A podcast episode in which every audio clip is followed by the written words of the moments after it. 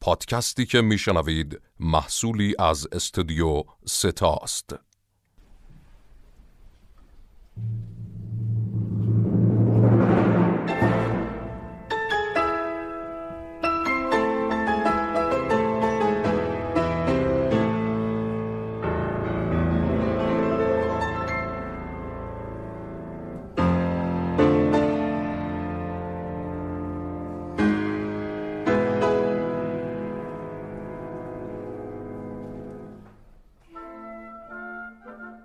انیماتوس قسمت چهارم خدمات دلیوری کیکی.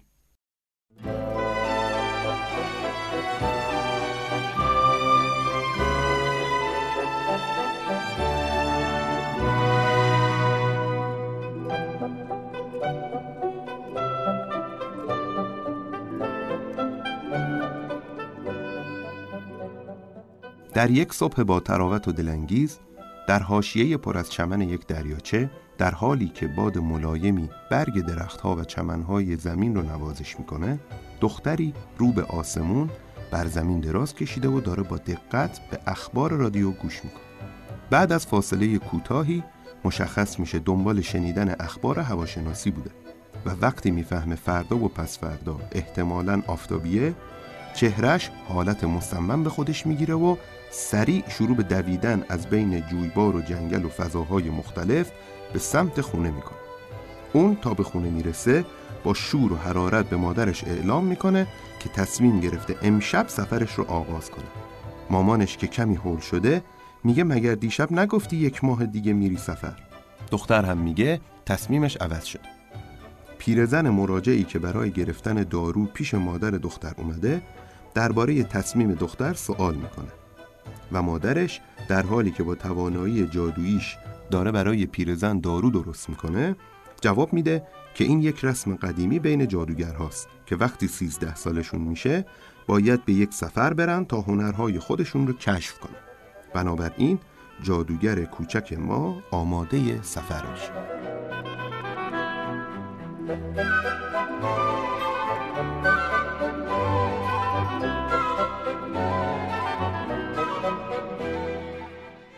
سلام. من محمد امین اسلامی هستم و شما شنونده قسمت چهارم از فصل اول پادکست انیماتوس هستید. ما در هر قسمت از این پادکست از خلال تعریف داستان به واکاوی و تحلیل یک انیمیشن می‌پردازیم که وجه دراماتیک و فکری عمیقی داشته باشه و در فصل اول کارهای هایا و میازاکی انیمیشن ساز شگفتانگیز ژاپنی رو بررسی می‌کنیم. با ما همراه باشید.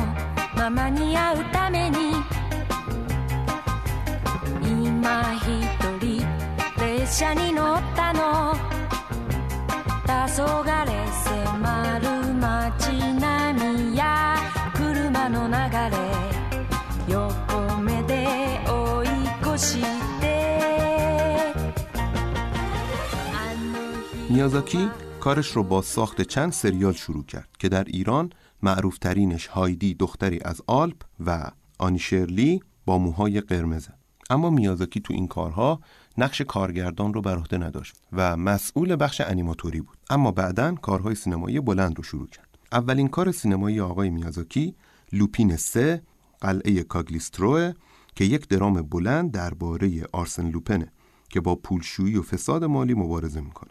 اما آرسن لوپن یک کاراکتر تکراری بود که تا همین امروز هم برخی کارگردانان ژاپنی و غیر ژاپنی سراغش میرن و فیلم های متعددی درباره این شبه کاراگاه ساختن. حتی قبل از اون هم یک عالم فیلم و سریال در اروپا و آمریکا ازش ساخته شده بود این تجربه اگرچه برای میازاکی خصوصیات مثبت زیادی به همراه داشت مثلا نشون داد اون چطور می‌تونه این کاراکتر تکراری رو در یک قصه رازآلود تاریخی و گنج و قلعه های قرون وسطایی و مثل این ادغام کنه یا اینکه این کار براش یک سکوی پرش به سمت ساخت انیمیشن های بلند بود اما اون رو راضی نمی‌کرد. میازاکی بعد از این در طول دو سال یک سریال کوچیک هم از آرسن لوپن ساخت. اما اون دنبال چیز بزرگتری میگشت. دنبال دنیای خودش و کاراکترهای مطلوب خودش برای بیان احساسات مخفیش. این بود که میازاکی با رسیدن به ناوزیکا دختری از دره باد بالاخره تونست اولین قدم رو برای ساختن جهان مورد پسند خودش برداره. اما همونطور که در سه قسمت گذشته شاهد بودین میازاکی با وجود تمام شباهت ها سه کار نزدیک به هم اما متفاوت رو تجربه کرد تا موضوع مورد علاقش رو پیدا کنه. در ناوزیکا اون تم محیط زیست رو با روش پرداخت آخر از زمانی ساخت. در قلعه در آسمان اون صنعتی شدن رو با یک روش ماجراجویانه تاریخی به تصویر کشید و در همسایه من توتورو اون تم بلوغ رو بر پایه یک درام خانوادگی روایت کرد. انگار میازاکی داشت قدم به قدم به موضوع مورد علاقش نزدیکتر می‌شد و بیشتر میشناختش. چون از اینجا به بعد این موضوعها تبدیل به زمینه های اصلی فیلمسازی اون شدند و مهمتر از همه بلوغ تبدیل به محوری ترین موضوعی شد که میازاکی در کارهاش به اون می‌پردازه. چون تا به امروز دیگه توی کارهاش حضور داره و معنا بخشی می‌کنه. اما می‌دونید اندیشمندان، هنرمندان و انسانهای بزرگ از انجام کارهای تکراری دوری می‌کنن زندگی بیشتر اونها در طول تاریخ شامل یک سیر معرفتی بلند مدت میشه که در هر دوره‌ای یک موضوع در اون برجسته است و حتی موضوعات جدید گاهی باعث دگرگون شدن روش فکری و شناختی اونها میشه. میازاکی هم به عنوان یک هنرمند برجسته مشمول همین قاعده است. به همین دلیل اون در هر یک از کارهای آیندهش وجهی از این مفاهیم رو کاوید. و رابطه اونها رو با چیزهای جدید بررسی کرد. اولین کار انیمیشن خدمات دیلیوری کیکی بود که ما در این قسمت اون رو بررسی می‌کنیم.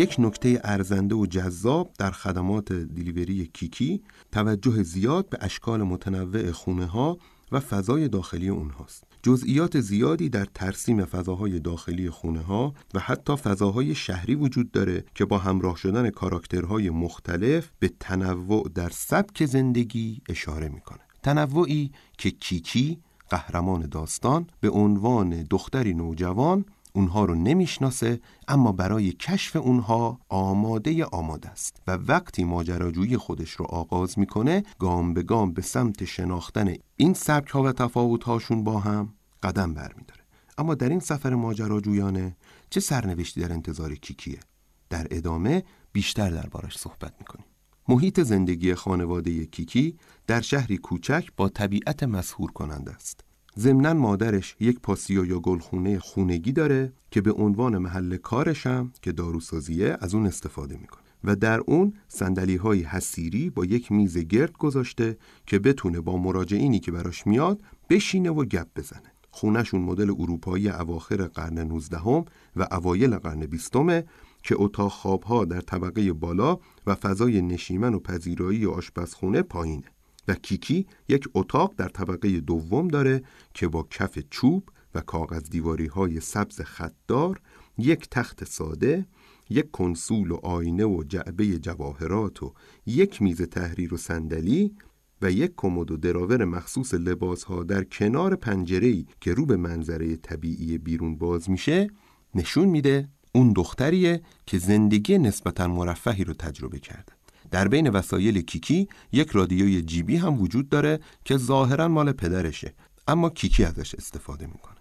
این رادیو به همراه این شکل از وسایل نشون میده که ما شاهد زمانی قدیمی تر از زمان حال هستیم و همونطور که بعدا از ظاهر ماشین ها و وسایل شهری و وسایل پرواز معلوم میشه زمان حدود 1940 تا 50 میلادیه.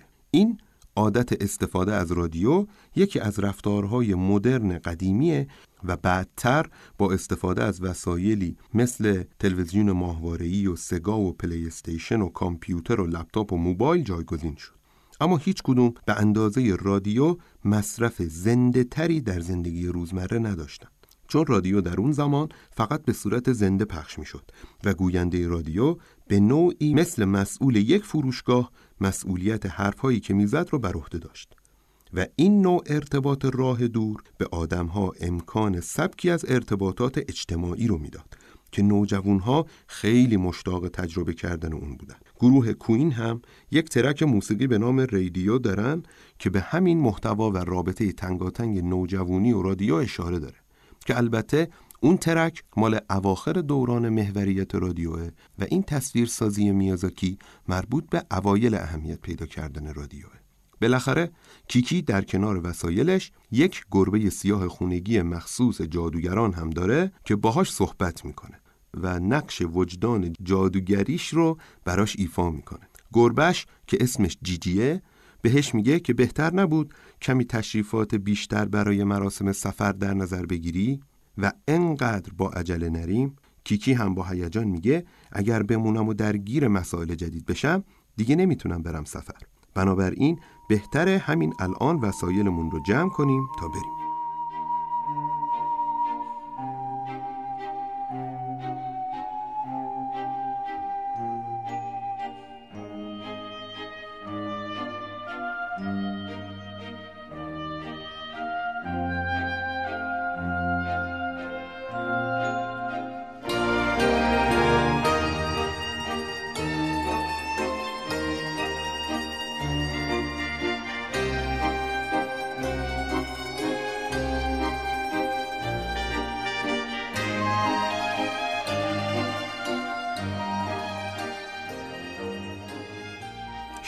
مامان لباس سنتی جادوگرها رو که یک ردای سیاه و ساده است با یک تل که پاپیون بزرگ قرمزی روی خودش داره به کیکی میده تا آماده بشه و بهش میگه تو بند زواهر نباش. و همیشه بدون اون چیزی که توی دل اتفاق میفته مهمه. لبخند هم یادت نره. بعد هم پدرش میاد و رادیوش رو به کیکی هدیه میده و میشینه و با نگاهی سرشار از محبت به قد و بالای کیکی نگاه می‌کنه و میگه خیلی شبیه جوونیای مادرت شدی. چطور انقدر زود بزرگ شدی؟ اگر خوب پیش نرفت برگرد خونه. و کیکی هم که مملو از ذوق و هیجانه میگه هرگز اینطور نمیشه و کلی دوتایی با هم میخند. بعد در جمع خانواده و دوستان و بقیه آشناها مادر کیکی میاد و جاروی خودش رو که قدیمیه و برای سفر مطمئنتره به کیکی میده و کیکی از قدرت درونیش استفاده کرده و شروع به پرواز می‌کنه. اینجوری سفر کیکی به سمت جنوب و شهری که دریا داشته باشه آغاز میشه. توی راه کیکی یک دختر جادوگر دیگر رو می‌بینه که گردنبند و گوشوار و چیزهای دیگه داره و خیلی شیک و آروم روی جاروش نشسته و پرواز می‌کنه. معلوم میشه اون دوره یک سالش رو تموم کرده و طالع بین شده. اون از کیکی می‌پرسه که مهارت خاصی داره یا نه و کیکی با سردرگمی میگه دارم بهش فکر می‌کنم. بعد هم اون دختره با چرخشی ماهرانه از دور کیکی رد میشه و خداحافظی می‌کنه و میره به شهرش. همین موقع بارون شدیدی می‌گیره و کیکی برای پیدا کردن سرپناه داخل یک واگن باری قطار که اون پایین ایستاده و سقفش بازه میشه و می‌بینه بارش علوف است. کیکی هم که خیس آب شده لباساش رو پهن می‌کنه تا خشک شه و خودش و گربش دوتایی زیر علوفه ها می‌گیرن میخوابن. موقعی که کیکی خوابیده قطار راه میفته و به مسیرش ادامه میده. صبح کیکی در حالی بیدار میشه که می‌بینه پاش از زیر علوفه ها خارج شده و گاوها دارن پاشو لیس می‌زنن. اینجوری کیکی می‌فهمه که روی غذای گاوها که به سقف آویزونه خوابیده بوده و از اونها عذرخواهی می‌کنه و با گربش آماده پرواز میشن. کیکی می‌بینه قطار به لب اقیانوس رسیده و شهری هم از دور دیده میشه. با خوشحالی پرواز می‌کنه و به سمت شهر میره. Música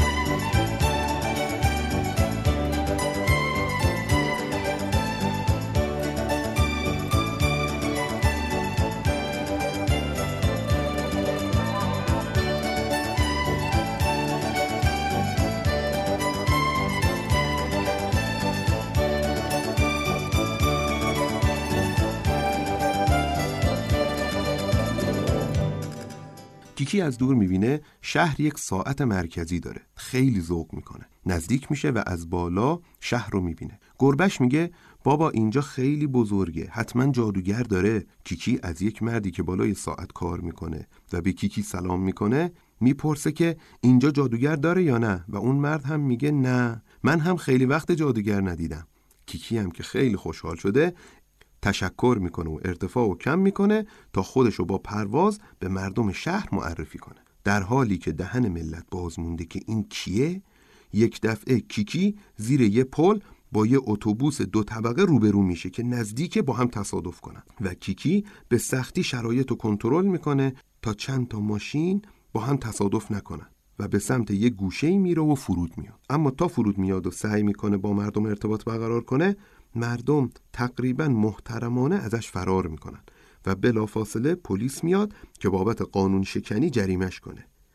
کیکی نگران گیر افتاده که یکی از اون طرف داد می‌زنه دوز دوز و پلیس میره تا رسیدگی کنه. کیکی هم که خیلی تو حالش خورده سریع از اونجا دور میشه. این صحنه که آغاز خیلی مثبتی داشت ناگهان با یک ضد حال منفی به پایان رسید. ضد حالی که نشون میده تصور کیکی از شهر بزرگ با اونچه هست خیلی فرق داره. مردم شهر همه تو خودشونن و با سرهایی رو به پایین یا نگاه هایی که معلوم توجهی پشتش نیست و حواس افراد جای دیگهیه با هم برخورد می‌کنن. و کیکی که انتظار یک جامعه بسته و روابط پرشور و حرارت شهرهای کوچیک رو داشت در مواجهه با این سردی روحیه مردم سرخورده شد. این سردی روحیه موضوعیه که زیمل در مقاله کلان شهر و حیات ذهنی در موردش بسیار جامع و کامل توضیح داده و اگر دوست داشتین می‌تونید بهش مراجعه کنید اما بعد از چند لحظه یک پسر لاغر با لباسی راه راه و شلوارک در حالی که عینک بزرگی به چشم داره رکاب زنان با دوچرخه میاد دنبال کیکی و ذوق زده می‌پرسه تو بودی پرواز می‌کردی؟ میشه به جارو دست بزنم؟ که یک هو چند تا از دوستهای خیابونیش از اون طرف خیابون صداش می‌کنن تامبا سر صبح چه کار داری می‌کنی؟ کیکی هم که احساسات سرخوردگی و مسخره شدن کرده با عصبانیت به تامبو میگه خیلی ممنون اما من ازت نخواستم به هم کمک کنی. بعد هم خیلی بیادبی که در صحبت با یک خانم خودتو معرفی نمی کنی بلا فاصله هم راهشو کج می‌کنه و میره توی کوشه و پرواز می‌کنه و میره. تامبا هم شگفت زده با چشمای از حدقه بیرون اومده اونو تو آسمون دنبال می‌کنه.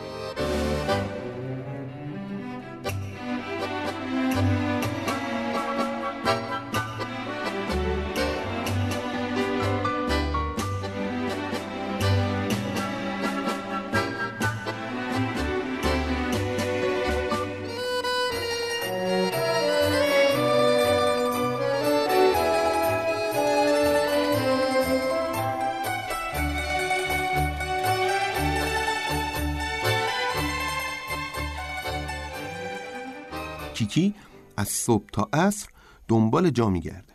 اما هیچ جایی رو نمی‌تونه پیدا کنه که اونجا بمونه. لب یک دیوار موقع غروب وایساده و آسمون و شهر رو تماشا می‌کنه که یک زن باردار از مغازه نونواییش بیرون میاد و زنی که در کوچه های پایین تر داره با کالسکه راه میره رو صدا می‌کنه و میگه خانم پستونک و جا گذاشتین.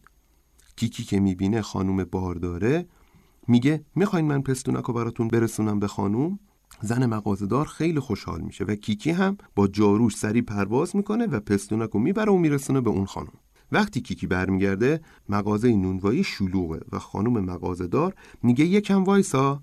بعد برای تشکر کیکی رو می‌بره توی خونش که پشت مغازشه و بهش یک لیوان نوشیدنی گرم میده و به جیجی گربه کیکی هم یک ظرف شیر و خودشو معرفی می‌کنه و میگه که اسمش اوسونوه وقتی زن می‌فهمه کیکی جایی برای موندن نداره میگه ما یک اتاق خالی داریم و اتاق رو برای تشکر از کیکی به اون میده تا بمونه. کیکی هم با خوشحالی قبول می‌کنه. این صحنه که آغازی منفی داشت و مردم شهر کیکی رو قبول نکردن با پایانی مثبت که اوسونو زن نونوا کیکی رو قبول کرد به پایان می‌رسه.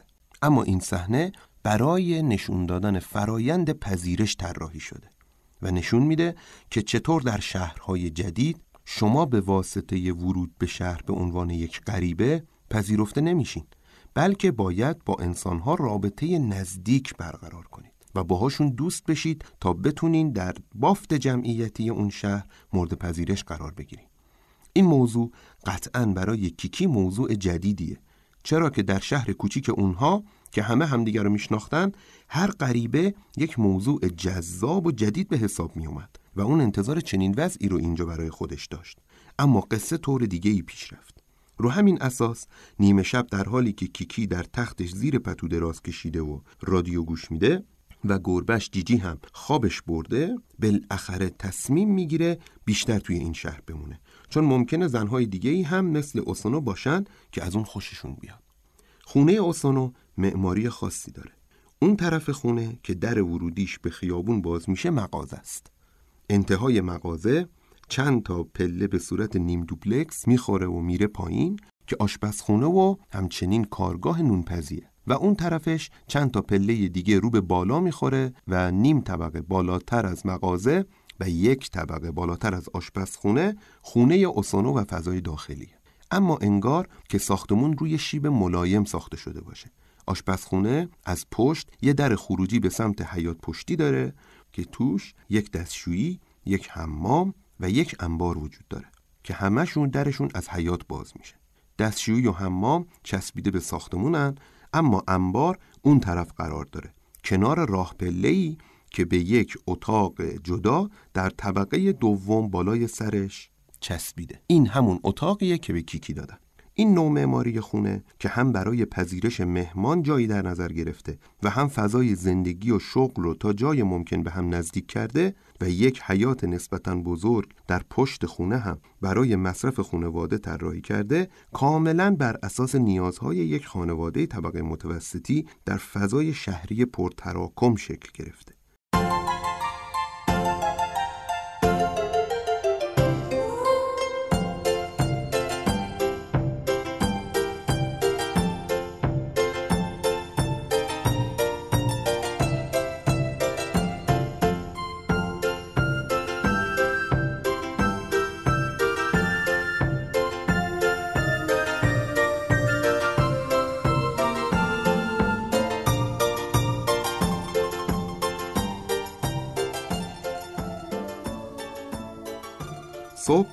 به خانم اوسانو میگه که تصمیم گرفته یک خدمات دیلیوری راه بندازه. چون فقط جارو سواری بلده. اوسانو هم میگه از همین اتاق و تلفن اینجا استفاده کن. به علاوه صبحانه. به جاش به من تو کارها کمک کن. کیکی هم با خوشحالی قبول می‌کنه. کیکی کار رو شروع می‌کنه و تو اولین فرصت اتاق پر از گرد آردش رو تمیز می‌کنه و کفش رو میشوره و با گربش جیجی میرن خرید. تو راه رفتن به خرید کیکی سه تا دختر شیک شهری رو می‌بینه و به جیجی میگه که کاش لباس بهتری داشتم. وقتی کیکی به یک مغازه بزرگ با قفسه ها و چرخ دستی و کالاهای متنوع می‌رسه از زیادی قیمت کالاها توی شهر تعجب می‌کنه. در راه برگشت وقتی با دو بسته بزرگ خرید دارن برمیگردن جیجی میگه پولت تموم شد و کیکی میگه فکر کنم باید مدتی فقط پنکیک بخوری دارن با هم صحبت می‌کنن که کیکی یک هو یک جفت کفش قرمز توی ویترین یه مغازه می‌بینه و با علاقه وای میسه تماشاشون می‌کنه. همین موقع تامبا و رفقای خوشگذرونش توی یک ماشین که یه پسر بزرگتر میروندش دارن از خیامون رد میشن و میخندن که تامبو کیکی رو می‌بینه و صداش می‌زنه. اما کیکی با سرعت از اونجا دور میشه و تا به مغازه می‌رسه اوسانو میگه که اولین مشتری کیکی سفارش داره براش. کیکی با سرعت آماده میشه و میاد پیش اوسانو. می‌بینه یه خانم شیک و مرتب یک گربه عروسکی عین جیجی در یک قفس تزئینی چوبی که با پارچه پوشونده شده آورده و میگه کادوی تولد خواهرزادشه و میشه تا قبل از غروب برسوندش؟ کیکی هم با علاقه نقشه رو باز می‌کنه و می‌پرسه خونش کجاست؟ و راه میافته. تامبو که چرخش رو برداشته و داره تو همون کوچه ها گشت می‌زنه پرواز کیکی رو می‌بینه. و سریع خودش رو به مغازه اوسانو میرسونه تا در مورد کیکی ازش بپرسه. کیکی در حال پرواز کلی بالا میره. جیجی بهش میگه چرا انقدر بالا میری؟ و کیکی میگه که دیگه نمی‌خواد این دفعه هم گیر پلیسا بیفته. بعد به سمت مقصد حرکت می‌کنه. توی آسمون قازهای وحشی در حال پروازن. قازها یک هو شروع به فریاد زدن می‌کنن. یکی یکی و دست جمعی صدای مخصوصی از خودشون در میارن. جیجی به کیکی میگه قازها دارن میگن الان باد شدیدی میاد و همون موقع یک باد شدیدی میوزه که همه قازها رو با خودش می‌بره. این وسط هدیه از دست کیکی پرتاب میشه به سمت پایین. کیکی با نهایت سرعت خودش رو به هدیه میرسونه اما تا اون رو می‌گیره روی شاخه های درخت های جنگل سقوط می‌کنه. یک کلاق که نگران کیکی دست به لونه و تخماش بزنه به سمت کیکی حمله می‌کنه. کیکی هم با زحمت خودش رو آزاد کرده و از دست کلاق فرار می‌کنه. وقتی دور میشن یک هو جیجی میگه که گربه عروسکی داخل قفس گم شده. کیکی تلاش می‌کنه برگرده اما کلاقهای جنگل همه بلند میشن و بهش حمله می‌کنن. جیجی بهش میگه کلاقا دارن میگن باز تخم دزدم اومد. بعد هم میگه که واقعا دوران جادوگرا تموم شده. چون کلاقا یک وقتی برای جادوگرا کار می‌کردن. الان شاخ شدن بعد هم میگه بهتره تا شب صبر کنیم و پنهانی بریم اونجا. اما کیکی میگه دیر می‌رسیم به قرارمون. چاره ای نیست. جیجی رو جای عروسک می‌گذاره توی قفس میره و هدیه رو تحویل میده. یه پسر 4 5 ساله میدوه دم در و هدیه خالش رو تحویل می‌گیره. مادرش هم موقع امضای رسید میگه دیر کردین خیلی وقت منتظریم. کیکی هم با سرعت عذرخواهی می‌کنه و خداحافظی می‌کنه و به سمت جنگل میره تا گربه اصلی رو پیدا کنه. در زیر اون درختها کیکی یک کلبه جنگلی پیدا می‌کنه که یک دختر جوون نقاش توش زندگی می‌کنه. عروسک گربه دست دختره اما گردنش پاره شده. دختر هم میگه عروسک گربه ای تو میدوزم تا هم خونم رو به جاش تمیز کن. وقتی کار تموم میشه کیکی نگاه می‌کنه می‌بینه شب شده. از اون طرف جیجی که می‌بینه توی موقعیت آشفته گیر افتاده با سگ صابخونه گاوبندی می‌کنه. و وقتی کیکی می‌رسه سگه گربه رو بیرون میاره و عروسک رو تحویل می‌گیره و داخل خونه می‌بره. جیجی هم به کیکی شکایت می‌کنه که چقدر دیر اومدی. وقتی برمیگردن می‌بینن شوهر اوسونو براشون بانون یک سمبل خدمات دیلیوری کیکی درست کرده که پشت پنجره مغازه آویزونش کنن. روی سمبل یک جادوگر و گربش روی یک جارو نشستن. اما شوهره که یک مرد خجالتیه تا می‌بینه کیکی داره میاد میره قایم میشه. اما کیکی که خیلی ذوق کرده تا سمبل رو می‌بینه میپره و مرده رو بغل می‌کنه. اینجوری عملا کیکی صاحب یک پایگاه اجتماعی و شغلی در شهر میشه و بالاخره این امکان رو پیدا می‌کنه که به اینجا احساس تعلق کنه.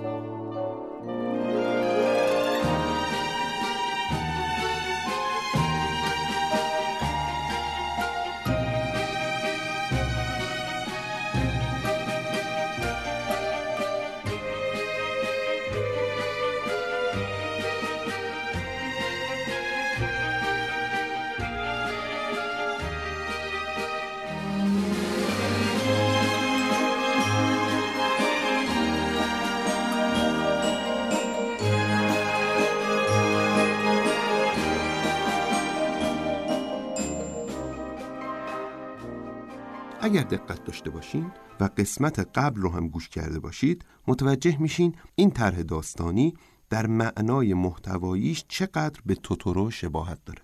اما نکته ای که این طرح داره اینه که تمرکزش بر فرایند اجتماعی شدن انسانها در نوجوانیه و این یک مرحله بالاتر از درک ترس ها و محبت های درون هر انسانه که موضوع بحث توتورو بود. پس ما با گامی بالاتر در بلوغ این شخصیت ها مواجهیم. و اون جایگاه ما در اجتماع. صبح فردا کیکی در حالی که معلومه ساعت هاست بیکار و منتظره توی مغازه نشسته و از پنجره خیابون رو نگاه می‌کنه. روزمرگی شهر بهش غلبه کرده و کیکی به جیجی میگه نکنه تا ابد فقط منتظر باشیم و پنکیک بخوریم. که یک دفعه تلفن زنگ می‌خوره و برای ساعت چار و نیم یک سفارش میده.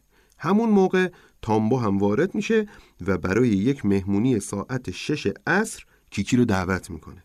یک آقا هم همزمان میاد تو و بسته سنگینی رو برای جابجایی به کیکی میده. هرچند کیکی تامبو رو خیلی تحویل نمی‌گیره اما به عجله میفته که کارهاش رو انجام بده تا به مهمونی ساعت 6 برسه. برای همین سری میدوه میره پیش اوسانو و می‌پرسه لباسش برای مهمونی خوبه یا نه.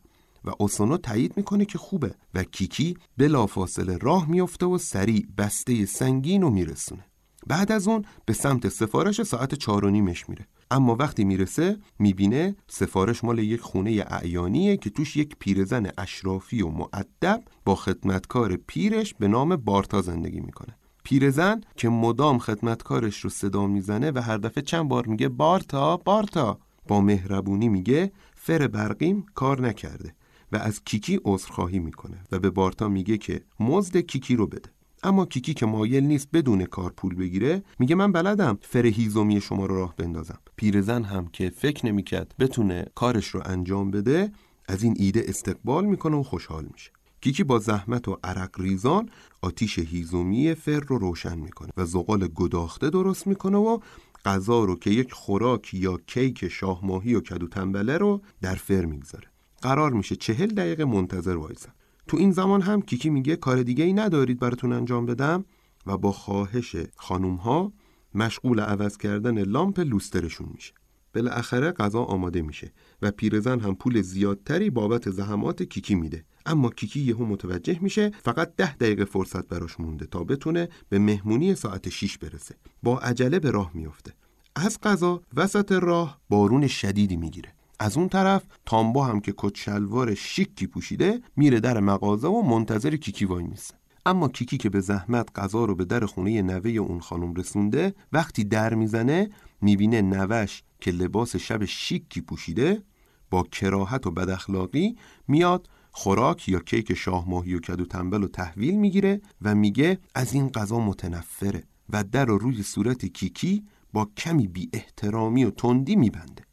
طوری که جیجی میگه این نوه همون خانومه. کیکی که انگار چیزی احساساتش رو به هم ریخته خیلی آروم و بدون عجله شروع به برگشتن می‌کنه. وقتی می‌رسه می‌بینه تامبو تازه بیخیال شده و راه افتاده تا به مهمونی بره. اما کیکی خودشو به تامبو نشون نمیده و با ابراز ناراحتی به اوسونو که ازش می‌پرسه حالت خوبه میدوه و میره توی اتاقش لباسهای خیسش رو آویزون می‌کنه و روی تخت میخوابه و پتو رو می‌کشه روی سرش. حتی وقتی جیجی بهش میگه بیا یه چیزی بخوریم گرسنمه هم کیکی جواب نمیده و با دست اشاره به نون روی میز می‌کنه.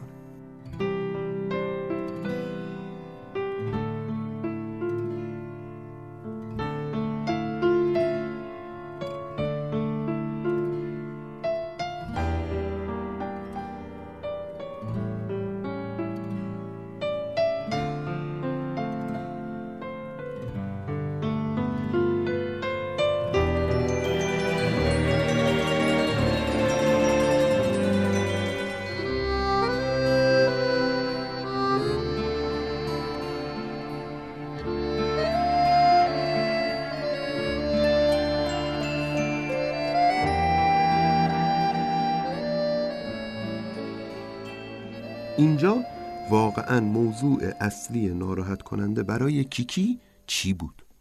کیکی از فشار زمانی در برنامه کاریش ناراحت شد. یا از اینکه نتونست به موقع به قرار مهمونی برسه.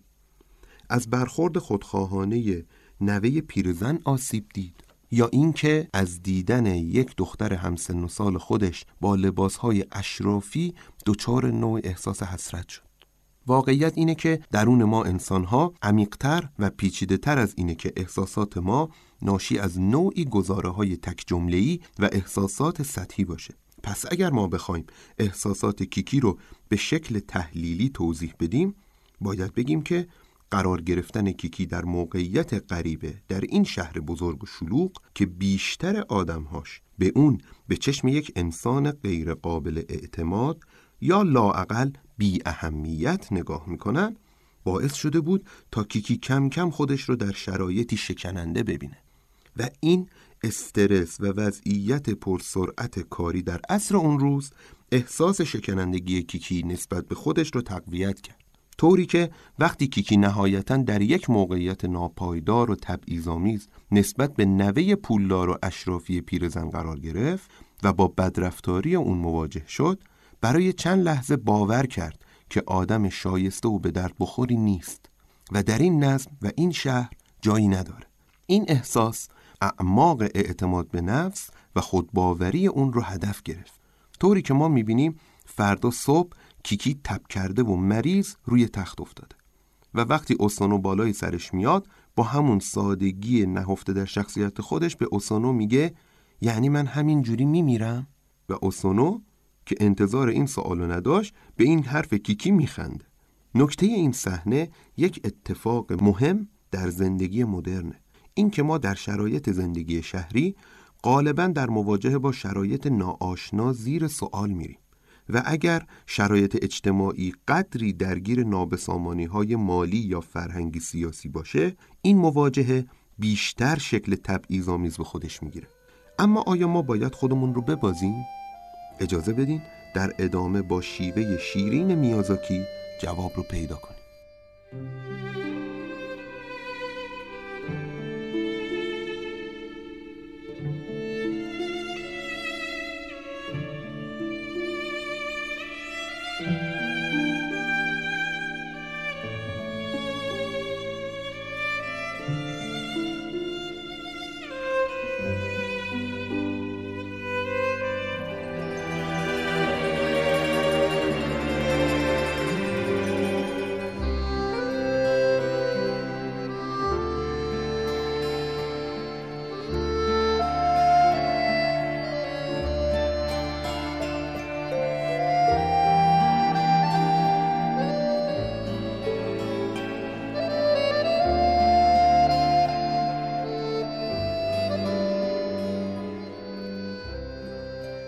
یکی دو روز بعد که کیکی از مریضی بیرون اومده و سر حال شده متوجه میشه جیجی که تو این چند روز یکم مورد بیتوجهی کیکی قرار گرفته بود رفته و با گربه ناز و لوند همسایه به نام لیلی دوست شده.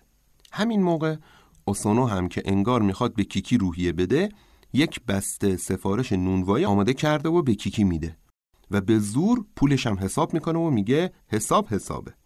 کیکی هم که یکم از بانشاتی اولیه خارج شده میگه اینو پیاده می‌برم و انگار به شکل ناگفتهی جارو سواریشو موقتا ترک می‌کنه. موقع رفتن کیکی جیجی رو به لیلی گربه ملوس همسایه میسپاره و جیجی هم لپاش گل میندازه. کیکی تنها در کوچه های تو در توی این شهر ساحلی به راه میافته و می‌رسه به یه خونه به یه خونه نزدیک اقیانوس و یک دفعه تامبو سرشو از پشت دیوار بیرون میاره و کیکی رو غافل گیر می‌کنه. کیکی میگه دنبال خونه یه کپوری میگرده و تامبو هم میگه خب من خود کپوریم. و اینجوری کیکی می‌فهمه که اوسونو عمدن اونو فرستاده اینجا. تامبو کیکی رو می‌بره دم گاراژ و یک دوچرخه که ملخ هواپیما به جلوش وصل شده و با رکاب زدن میچرخه رو بهش نشون میده و میگه من و چند تا دیگه از دوستام داریم بقیه هواپیما رو با هم می‌سازیم. قرار من خلبانش باشم. اینجوری میازاکی به ما میفهمونه که چرا از نگاه اول تامبو شیفته کیکی شده بود که می‌تونست با یک جارو پرواز کنه. تامبو بلافاصله به کیکی میگه میایی بریم فرود کشتی هوایی رو ببینیم؟ کشتی هوایی از این بالونهای قولپیکریه که تو اون زمان برای سفرهای هوایی با مسیر طولانی استفاده میشه کیکی این پیشنهاد رو قبول می‌کنه. اما میگه من تا حالا دوچرخه سوار نشدم. تامبو هم میگه عالیه. پس حتما باید بریم. و کیکی رو روی ترک دوچرخه سوار می‌کنه. بعد شروع می‌کنه به رکاب زدن و ملخ هواپیما رو به سختی به حرکت در میاره. وقتی ملخ سرعت می‌گیره راه میافتن و با سرعت در مسیر ماشین ها توی جاده کوهستانی که یک طرفش جنگلی و یک طرفش ساحلی به سمت کشتی هوایی حرکت می‌کنه. اما وسط راه سرعت دوچرخه زیاد میشه. و در یک شاخ به شاخ با ماشین روبرو ناگهان دوچرخه از زمین بلند شده و به هوا میره. دوچرخه هنوز دوباره چرخش به زمین نرسیده که یک کامیون از روبرو میاد تو سینه دوچرخه تامبو.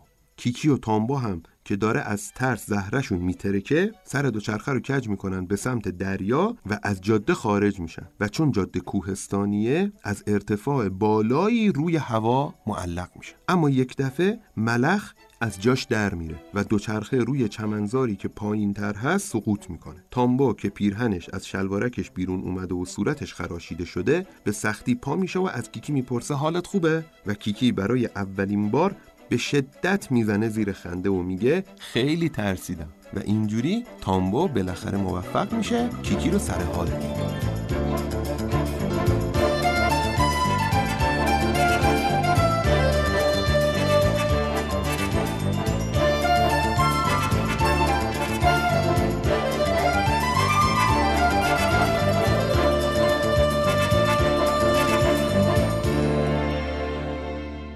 بعد از این تامبو و کیکی میرن دیدن کشتی هوایی که جلوتر و لب دریا توی ساحل پارک شده و با تناب مهارش کردن. تامبو به کیکی میگه کاش منم توی خانواده جادوگرها به دنیا اومده بودم. تا همینطوری می‌تونستم پرواز کنم. نه اینکه بخوام کلی رکاب بزنم. کیکی هم میگه منم دارم کار می‌کنم. جادوگری که برای خوشگذرونیم نیست. همینطور دارن با هم گپ می‌زنن که یک دفعه یه ماشین میاد که رفقای تامبو توش نشستن و نوه پیرزنه هم داخلشه. اونا تامبو رو از دور صدا می‌زنن و میگن میای بریم داخل کشتی هوایی رو ببینیم؟ تامبو هم که میره نزدیک و دم ماشین باهاشون شروع به صحبت می‌کنه کیکی رو از دم ماشین صدا می‌زنه و میگه تو هم میای؟ کیکی که نوه پیرزن رو دیده دوباره حالش خراب میشه و به خاطر رفتار تامبو هم یکم عصبانی شده و میگه نه. و راهشو کج می‌کنه تا برگرده خونه. نوه پیرزن توی ماشین به دوستاش میگه این دختر رو من می‌شناسم. خدمات دیلیوری کالا و اینا داره. و دوستاش میگن باری کلا تو این سن و سال؟ این صحنه کوتاه نشون میده تصورات کیکی در مورد اینکه در چشم دیگران چگونه دیده میشه با اون چه واقعا دربارش فکر می‌کنن یکی نیست. و این پارادوکس مهمیه. اینکه چرا چون این تضادی شکل می‌گیره یک دلیل ساده داره و اون همون اعتماد کافی نسبت به غریبه هاست که کیکی رو در حلقه ارتباطات نزدیک چنین آدمهایی قرار بده. کیکی تنها و پیاده برمیگرده. یک لیوان آب می‌خوره و رادیوشو روشن می‌کنه. اما اونقدر بیحوصله است که بلافاصله رادیو رو خاموش می‌کنه و نمی‌تونه شنیدن رادیو رو تحمل کنه. میره و خودشو پرت می‌کنه روی تخت. اینجا یک اتفاق عجیب میفته جیجی از پنجره میاد سراغ کیکی اما به جای اینکه باهاش حرف بزنه میو میو می‌کنه. کیکی هم که حواسش به جیجی نیست میگه فکر کنم یه چیزیم شده. دیگه از اون کیکی سر حال و با نشاد خبری نیست. جیجی هم بی تفاوت برمیگرده میره پیش لیلی. کیکی هم با چشمش اونو دنبال می‌کنه و میگه نامرد و می‌گیره میخوابه. شب کیکی شام خوبی برای خودش و جیجی آماده کرده. اما وقتی جیجی میاد سر غذا کیکی هرچی تلاش می‌کنه باهاش صحبت کنه نمیشه و جیجی مدام میو میو می‌کنه و میره. یک دفعه کیکی متوجه میشه دیگه حرفهای جیجی رو نمی‌فهمه. میره سراغ جاروش اما می‌بینه به راحتی هم نمی‌تونه با جاروش پرواز کنه و جادوش ضعیف شده. اون پشت هم تلاش می‌کنه پرواز کنه. اما آخر با جاروش پرت میشه زمین و دسته جاروش میشکنه. صبح وقتی داره برای اوسانو تعریف می‌کنه میگه خواهش می‌کنم بیرونم نکنین تا بتونم کارم رو دوباره شروع کنم. قول میدم توی مغازه کمک کنم. اوسانو که خیلی اجاره براش مهم نیست میگه اشکال نداره.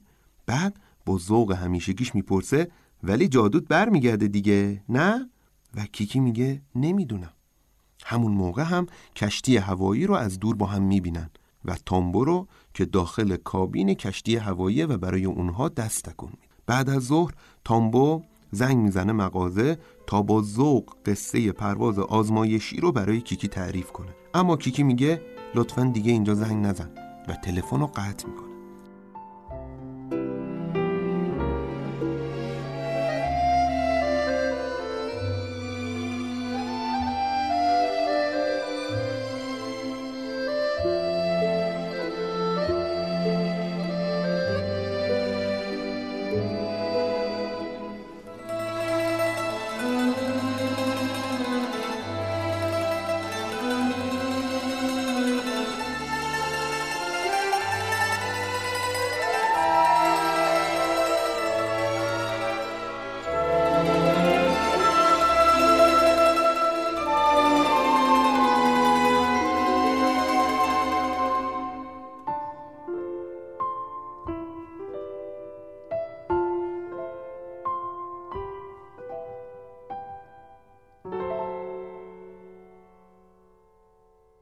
چند روز بعد دختری که توی کلبه جنگلی زندگی می‌کرد میاد دیدن کیکی. وقتی می‌بینه چقدر کیکی غمگینه بهش میگه بیا یکی دو روز بریم پیش من توی جنگل.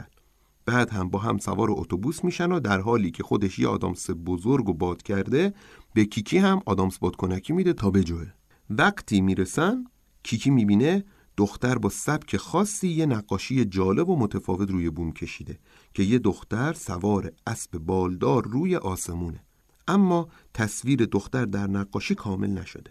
دختر به کیکی میگه بشین تا نقاشیت کنم. کیکی می‌پرسه این منم؟ اما این خیلی قشنگه. دختر هم میخنده و میگه خب تو صورت قشنگی داری. وقتی دختر داره از نیمرخ کیکی طرح می‌زنه بهش میگه طراحی و جادو خیلی به هم شبیهن.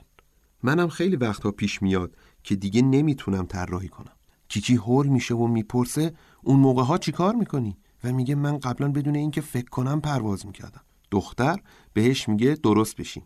و بعد توضیح میده که اینجور مواقع بهتر آروم باشی. کیکی میگه و اگه دیگه نتونستم پرواز کنم؟ دختر میگه ولش می‌کنی. میری قدم می‌زنی و از زندگی لذت می‌بری. به موقعش دوباره دلت می‌خواد کارتو ادامه بدی. کیکی می‌پرسه یعنی مشکلم حل میشه؟ و دختر جواب میده البته حتما.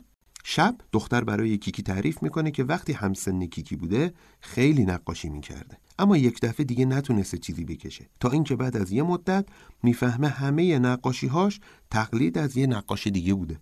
اینجوری شده که تصمیم گرفته باید به روش خودش نقاشی کنه. کیکی می‌پرسه برات سخت بود؟ و دختر میگه همین الانم هنوز سخته. ولی کم کم متوجه شدم معنی طراحی کردن چیه. در این دو صحنه ما معنای دو مرحله ای از بلوغ رو می‌بینیم که در اون بلوغ فردی بر بلوغ جمعی مقدمه. میازاکی به شکلی نشون میده که باید در گام اول به طبیعت برگردیم جایی که به ما امکان میده به دنیای وسیع درونمون رجوع کنیم و معانی مورد نیازمون رو بازیابی کنیم. و در گام دوم باید دست از تقلید برداریم و از معانی کشف شدمون بهره ببریم تا به خداگاهی برسیم. اگر این کار رو انجام بدیم اون وقت جادوی منحصر به فرد ما یعنی اون هنری که مخصوص خود ماست و علا رقم شباهت ها با دیگران فرق داره و مختص خود خود ماست رو پیدا می‌کنیم و اون شروع به جوشیدن در درون ما می‌کنه. جالبه که بدونین معنای بلوغ در لغت عرب هم رسیدن یا به صورت کنایی شکوفاییه مثلا وقتی یک میوه برسه یا قنچه گل یا شکوفهی باز و کامل بشه از این مصدر و کلمه براش استفاده می‌کنه و نکته پنهان در این کلمه اینه که به چی برسه؟ به خود واقعیش. به واقعیتی که دیگه تقلیدی نیست و مثل نور در شخص میدرخشه. البته این موضوع رو میشه به شکلهای مختلفی توصیف کرد. مثلا میازاکی اون رو به صورت جادو توصیف کرده. جادویی که با عدم اعتماد به نفس کمرنگ میشه و با خود باوری قدرت می‌گیره. رو همین اساسه که کیکی هم بعد از فهمیدن این موضوع وارد پایان بندی قصه بلوغ خودش میشه.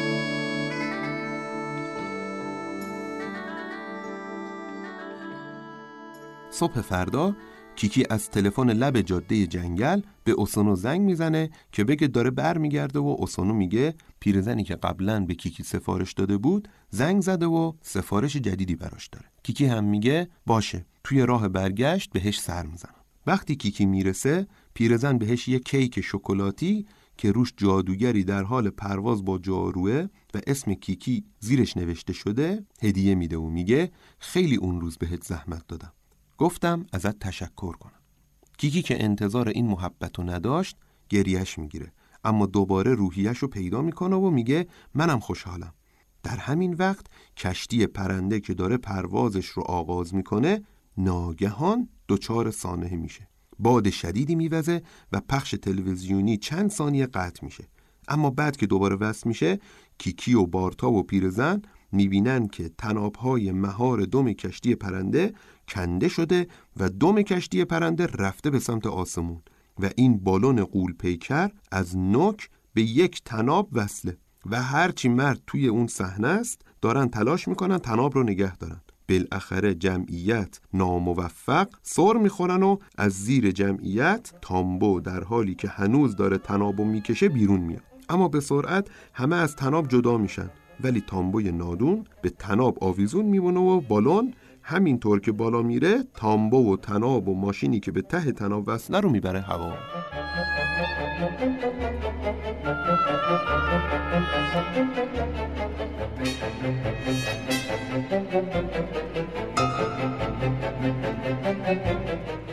کیکی نگران تامبو میشه. سریع میدوه و به سمت کشتی هوایی میره تا یک کاری برای نجات تامبو بکنه. تامبو که توی هوا معلقه به سمت پایین تناب سر می‌خوره و ماشینی که به ته تناب وصله ول میشه و سقوط می‌کنه توی یه استخر. جمعیت زیادی توی شهر جمع شدن تا ببینن چه اتفاقی داره میفته و خیابونها پر از آدمه. کیکی از وسط جمعیت میره سراغ یک مرد سیبیلو که جاروی سرتختی در دست داره. جاروشو قرض می‌گیره و با تمرکز زیادی سعی می‌کنه جارو رو وادار به پرواز کنه. جارو یکم سرکشی می‌کنه ولی کیکی بعد از اینکه بلند میشه بهش میگه اگر حرف گوش نکنی آتیشت می‌زنم. و یک دفعه یک کیکی قدرتمند و مسلط به احساساتش از درون این شخصیت بیرون میاد که دقیقا می‌دونه چی کار می‌خواد بکنه. از طرف دیگه خلبان و کادر پرواز کشتی هوایی تمام زورشون رو می‌زنن تا برای نجات تامبو کشتی رو ببرن سمت برج ساعت شهر. اونا هرچی هلیوم دارن رو مصرف می‌کنن. اما تا به برج می‌رسن هلیومشون تموم میشه و با برج برخورد می‌کنند و تامبو دوباره بین زمین و آسمون معلق میشه. دم کشتی روی ساختمون ها سقوط می‌کنه و گزارشگرها دارن اتفاق و گزارش می‌کنن. کیکی جلوی چشم همه سر می‌رسه اما چون جاروش حرفشو خوب گوش نمی‌کنه نمی‌تونه توی یک نقطه وایسه و تامبو رو سوار کنه. انقدر جاروش چپ و راست میشه که تامبو خسته میشه و ناگهان سقوط می‌کنه. در برابر بحت همه کیکی یک دفعه شیرجه میره و دست تامبو رو وسط راه می‌گیره. شهر که توی سکوت شکاوری فرو رفته بود با فریاد شادی منفجر میشه و کیکی که تصویرش هم داره از تلویزیون پخش میشه در یک لحظه به قهرمانی برای شهر تبدیل میشه. انقدری که پیرمرد سیبیلو هم دم یک تلویزیون وایساده و به بقیه مردم فخر میفروشه که جاروشو من بهش دادم. در همین زمان اوسونو که خیلی خوشحال شده متوجه میشه بچهش داره به دنیا میاد. در این نقطه با شور و حرارتی که مردم نسبت به کیکی از خودشون نشون میدن به سه ماه به پایان خودش می‌رسه.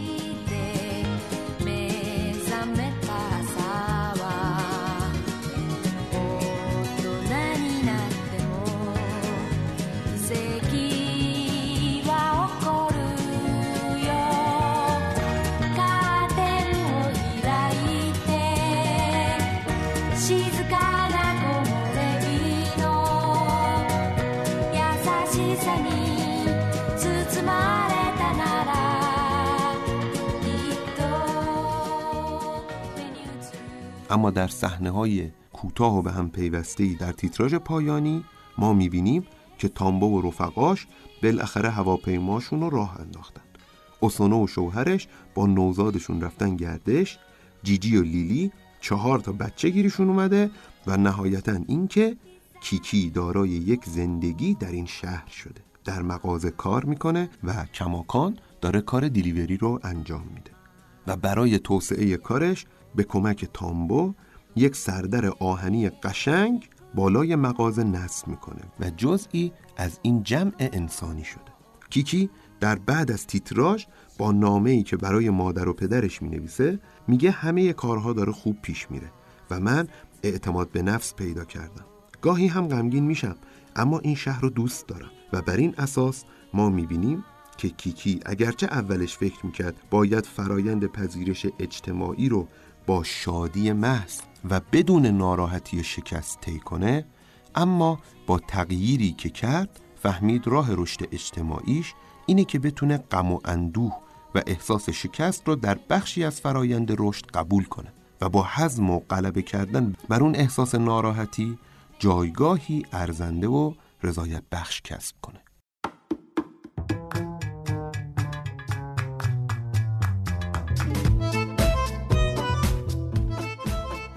شما شنونده قسمت چهارم از پادکست انیماتوس بودید. خواهش می‌کنم اگر از اون خوشتون اومد این پادکست رو به دیگران هم معرفی کنید. جایی که قرار ما به دنیای شگفتانگیز انیمه ها سر بزنیم.